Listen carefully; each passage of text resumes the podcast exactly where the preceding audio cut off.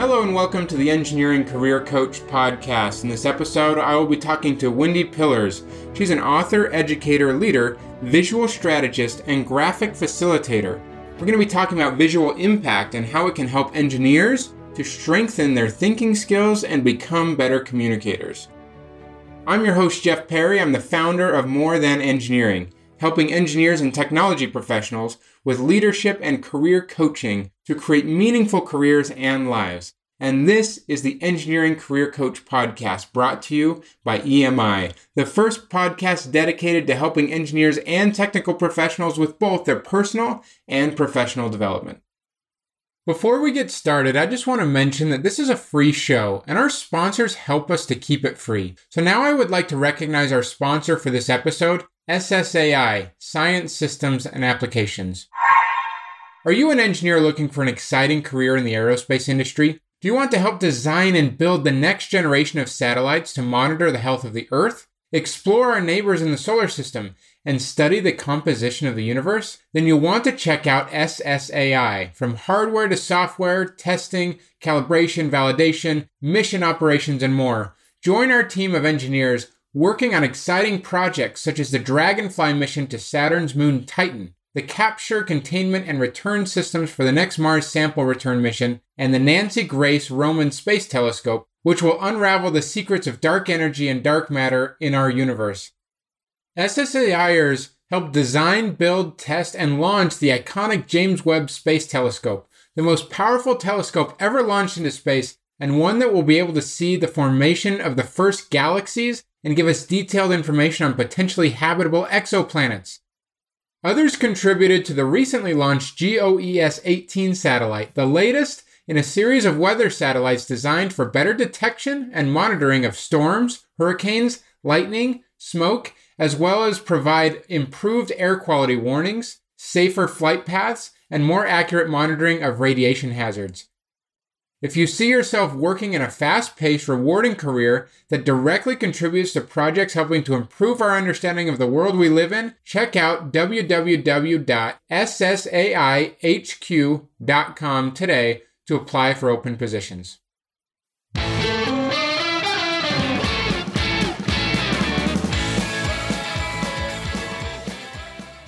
Now it's time to jump into this main segment of the episode. I'm so pleased to be with Wendi Pillars. Wendi, welcome to the show. So excited to have you here. Thank you. I'm excited to be here. Now, Wendi, we want to get to know you a little bit better. So we want to hear in your own words. Can you tell our listeners a little bit more about you and what life looks like for you on a daily basis? There are a couple things to know about me. I am a lover of learning of all the things. So I have this relentless pursuit of knowledge. And I am currently a high school teacher. I've been teaching for 27 years, but all grade levels, kindergarten through, well, K through gray is what we now call it. So adults too. And I've taught overseas and stateside, and I have use visual thinking in all those formats and all those contexts. So I feel pretty comfortable talking about it. I've also taught in the military. I was in the military for a little while. So we also used visuals in different ways for making sure that everybody was on the same page. And I am probably what you might consider a recovering perfectionist. So, for those of you who are interested or worried about being perfect with your sketches or your visuals, then I'm your person. I can relate. What was the impetus? Like, how did you get into using visuals as a teaching method and that being a huge part of, of who you are and what you do? Where did this come from for you? That's a good question. I have worked with English language learners for most of my career. So I started before the internet was a thing. And if we would run across words or concepts that kids didn't understand, well, if you don't know the language, it doesn't do much good to say, to explain it in words. So I would draw a quick visual and say, there it is. There's a shopping cart, or there's the difference between a cup and a cup and sketch out really silly little visuals, but the kids would get it. We could move on and it didn't waste time. But it also what I noticed was that the kids would feel more comfortable and at ease. So if they didn't understand the language, then they would still be able to have fun and feel relaxed, which then in turn helps them learn better. And so over time, you've used these skills and you've also written about the topic. In fact, you recently wrote this book, Visual Impact. I want to hear more about this, where this came from, and how it's different from other things that you've written in the past the visual impact. I've presented a lot of workshops at conferences for other educators for other organizations and i just keep a track of the different questions that i've received along the way and there are quite a few questions that come up frequently or contextually with whatever's going on at the time whether it's cultural responsivity or inclusivity those kinds of topics too and i compiled them and then I had my own insights that I added. But one of the things that's unique about the book is that I wanted to walk my talk. It's literally A to Z. That was how I organized it. So there's a content area or a topic for every alphabetical letter. And on the right side is a full page visual, and on the left side is the text. So people can read it about the information, but they can also see how I would visualize it and sometimes the visual will either complement or supplement the actual text itself. So people can dig in one page at a time, one content topic at a time, and then dip out and try it, hopefully in their own context if I had the book and I was sitting here using it, what might be some of the applications that I might dive in and grab something out for and then use that in a presentation or if I was in a teaching situation? Like, what are some of the ways that I might be able to use the book and the insights there? One of the very first topics, for example, A, is arrows. There's different types of arrows. And on the left hand side, there's information about how to use them. So what I might do is I teach a lot of biology, science topics, as well as the language. So if we, as a classroom or as a group, we might agree upon well if i make a thicker arrow this indicates a quicker speed or if i do a dashed arrow this means this is a possibility it's not concrete yet so you can with your organization and this is where a lot of discussion can come in is create this class code or a group code, and then you have a shared reference. But this is just one example of what that might look like. Another one with my students, I talk about the brain, I talk about why visuals are really important. And there's this idea of universality. So there have been findings, cave drawings, in different parts of the world and they are very similar even though there was before real-time communication and transportation. It's just amazing to think that humans had this capability or mental capacity. To say okay this represents this and it's the same thing as across the continent there's different inroads as to not only how to create certain visuals, but why that's important. And I think that's one of the things that is key for any group organization that's going to start to use visual thinking. There's a reason behind this. We're not just drawing pictures. Now, when we talk about like drawing things live for a group, you start bringing up a little bit of anxiety for me personally. I'm thinking like, hey, if I'm going to start drawing and creating visuals for people, like I need to have some fancy tools or like some really great drawing skills. I see a lot of beautiful images behind you and in the book that you just showed me. If I'm going to really foster and do this effectively, otherwise it like won't really work, right? So like what would you say to someone who feels like that, like me, who maybe doesn't feel that confidence in drawing things live for a group and how visual thinking might still be useful? I would tell them a couple things. First, I might say, all right, well, let's think about common concepts or words that you use a lot in your area of work or in your classroom and then I would say, okay, well, how could we represent that? Or maybe we could figure out five icons and say, okay, how does this relate to your presentation or your objectives or your vision? And then you start to see how they come into play. And you can also get together with a group and co create.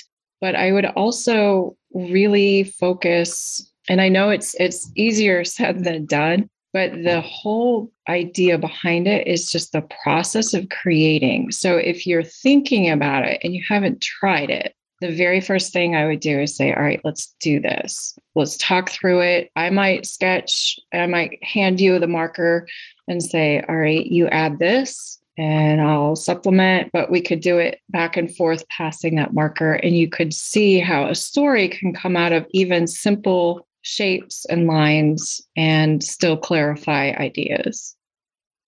And that even if my lines aren't straight and my circles don't look good and, and all those things it, it doesn't matter because we're just able to tell the story through the process of creating. Is that what you're telling me? Right. And that's why i said i'm a recovering perfectionist right? So i'm an optimalist. I believe you know like i know we're all challenged. I think it was i can't remember who wrote it but there's in teaching there are all these different strategies that are applicable to different grade levels. And by the time you get to third grade, the strategy for drawing automatically comes off the board. There are, you know, it's not seen as a quote unquote legitimate teaching strategy because it's too immature. But that was one of the reasons that I wrote another book too. That was, I was so upset. Like, no, no, that's not true. Just having this permission as adults, especially to say, okay, we can slow down a little bit you're not slowing down your mind, but you're just decelerating the pace of all the inputs and you're generating your own thoughts. Like, I think that a lot of people have so much time in a conference or in a meeting where you're just getting input, input, input, and you don't have time to digest it and generate what your understanding of that is. And that's where I think this is the most, has one of the greatest values.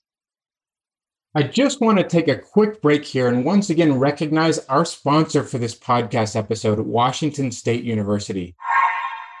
The Engineering and Technology Management Program at Washington State University is a systematic approach to professional development for practicing engineers to shift from fully technical positions into leading technical employees and systems.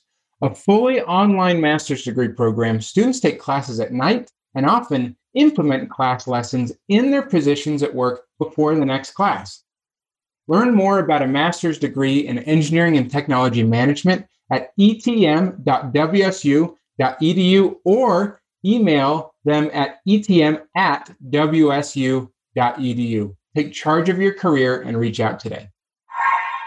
And I can relate with that idea in thinking back to, you know, my childhood personally and some situations where like hey you know what i was creating and drawing wasn't the most beautiful thing compared to even my peers when i was younger. And some of those other like straightforward objective analytical things math and science was just a lot straightforward. It was a you know there was known answers. And when it came to creativity there was a lot of subjectivity. I didn't want to be judged on those things. And so there were some situations where i had some negative experiences with that. And so for years and years i actively suppressed a lot of those creative outlets because I didn't enjoy it. And so now recognizing that, fighting against that, and finding ways to engage in more creative things. And so I'm sure I'm not the only one who experiences situations like that. So, Wendi, just talking about this, like, why do you think this is so helpful when, and putting this in the context for engineers and some of the solutions that we're trying to create in the world, like, why do you think engineers can benefit from being able to visualize some of the solutions that they're creating? First of all, I'm so sorry you had negative experiences. That stinks. And you're I don't think you're alone at all. I'm surprised though, because in my mind, engineers have this innate creativity. Like you guys plan, you design, you report. That's very general. But the idea of planning, you've got pictures in your head and you have movies in your mind and you're designing. And then when you go to report out, there are all these different areas where you could potentially incorporate more visuals. And depending on who you have to report to or who you are letting someone know or you know how your process is evolving just having basic sketches as a planning tool to brainstorm or a presentation tool, those are all avenues for those sketches. But I hear you when you say that there's this trepidation about, well, it's not going to look professional enough, or maybe it's not going to be official or formal enough to justify my position as a, a professional engineer. Like there's this other fear of it being too cartoonish or not legitimate enough. Imagine if you were trying to explain something to someone who didn't understand what your next project was. And if you're explaining it, if you had to create a one page, maybe five by seven, let's do a smaller page, a one page visual of what your project was what your outcome or your objective was, how would you extract the essence of everything that you're doing, all that complexity, all those layers? How would you create just one simple visual? Maybe it is a rectangle with a couple of little lines around it, and you say, here's a building, and these are some trees around it. You know, it could be really, really, really simple. But the fact of taking that abstract idea, because for you, it's probably not, it's probably more concrete. But if you're trying to impart your ideas to someone else, then to take that abstract and make it concrete, even in a simple way, is so cool. There's one of the stories that really amped my thinking around the power of visuals was with one of my classes a few years ago. And I had a group of 17, 18, 19 year old boys. And I was like, all right, game on. Here we go. I asked them, or I didn't even say anything. I just put the word house on the board. And I know, you know, they're all English language learners, but I know they knew that word. And I said, I'm going to give you two minutes, just represent this on paper. And that was it. And I put all the instructions on the board. So they didn't even hear me say anything and they had two minutes. And those images that they drew, every single student in there drew an entirely different representation. It was so fascinating to me because there was one kid that had all these little conversation bubbles going on with his family inside the house.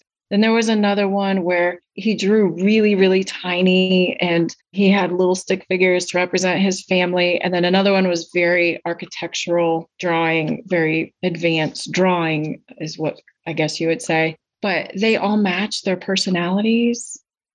If I had just said, you know what house is, right? Okay, good.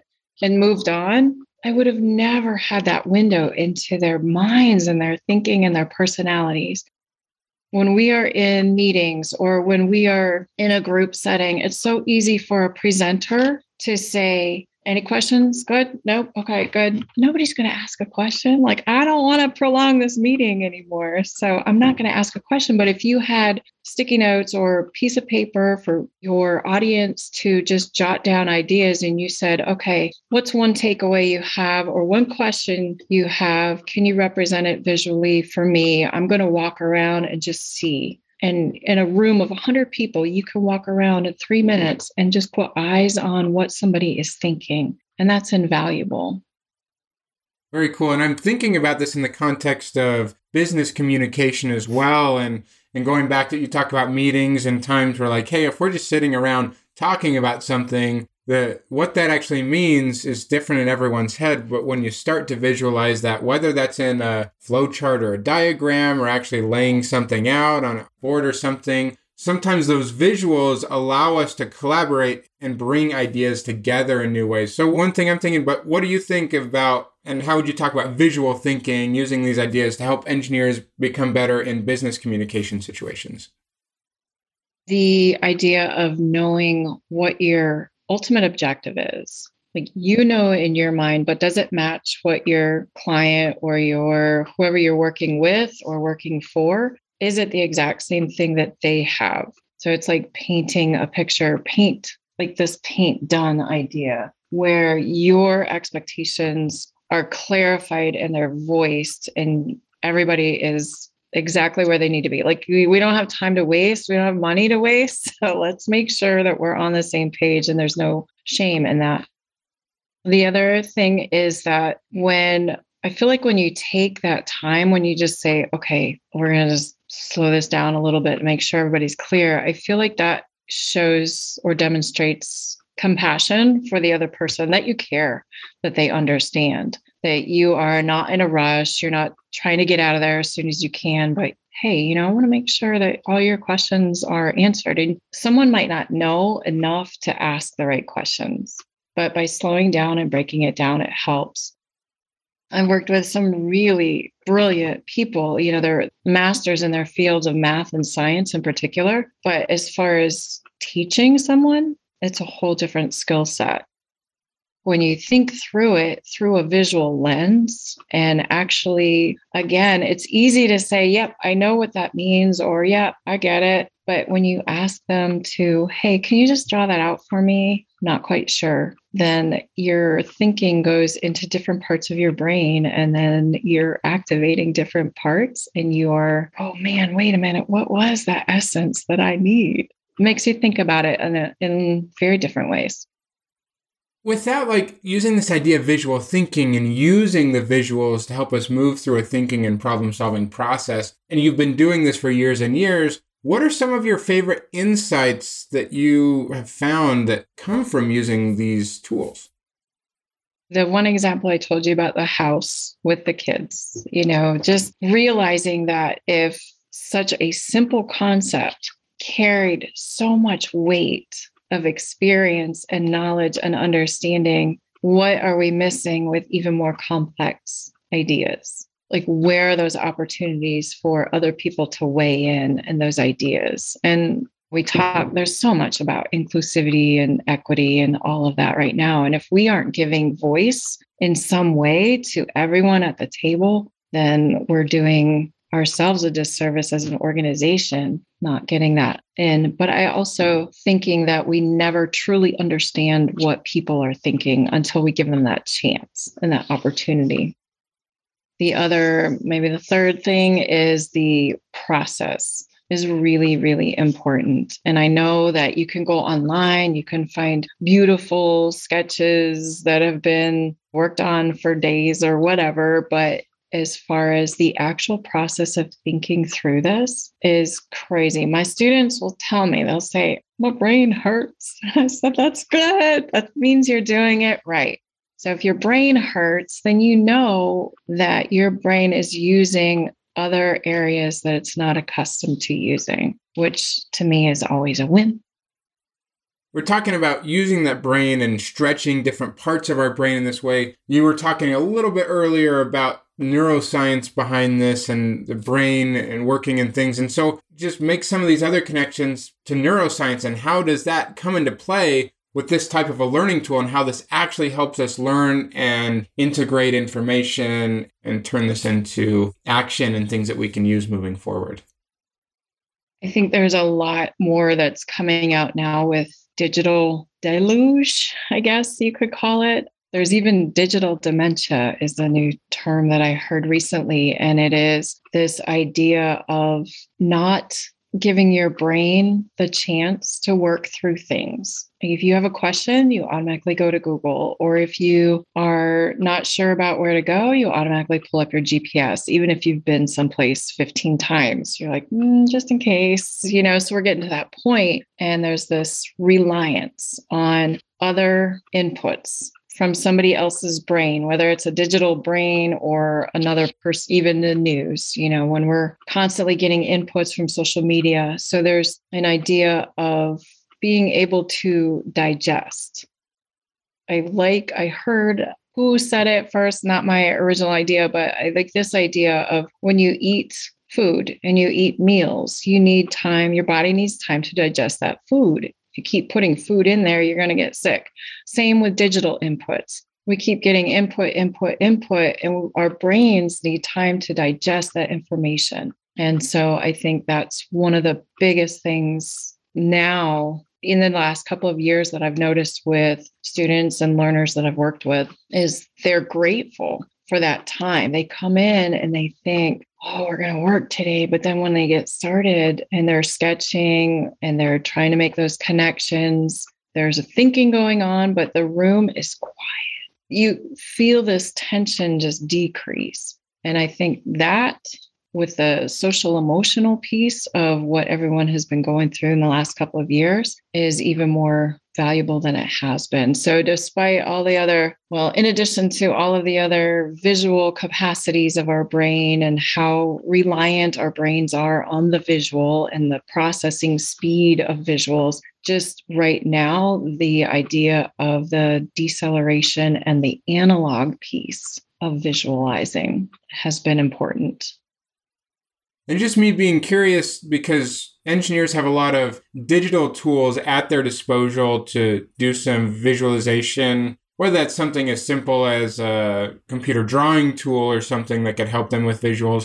And then certainly we get into complex 3D renderings uh, and models of things like that using those visuals does the analog like hey i'm drawing with my hand does that have a huge difference compared to i'm creating something on a computer or digitally in this space i can't speak to the 3d pieces. I know that's probably hitting your brain in different ways but as far as my experience with adults and students when we are doing anything analog that means not having computers open even as a reference. Like the more analog the better. It forces people to think very differently than what we are now used to. I mean just in the past few years 10 years we have become uber reliant on digital ideas or how to sketch this or how to draw this and instead when you go analog, you're forced to look and observe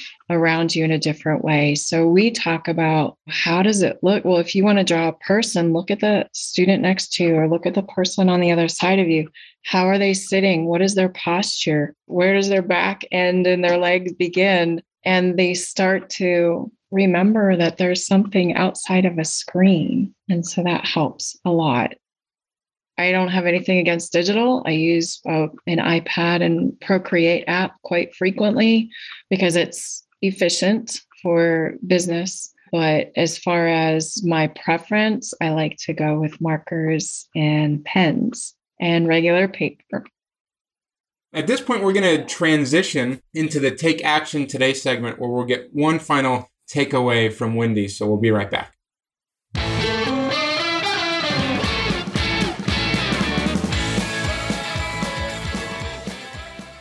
Now it's time for our Take Action Today segment of the show. Wendi, this has been a fun conversation. You've shared a lot of great ideas about visual learning and thinking and how to use visuals in our work. So, what's the final takeaway and invitation to action you would give the, our listeners here and what they can do to integrate and use some of these tools that we've talked about?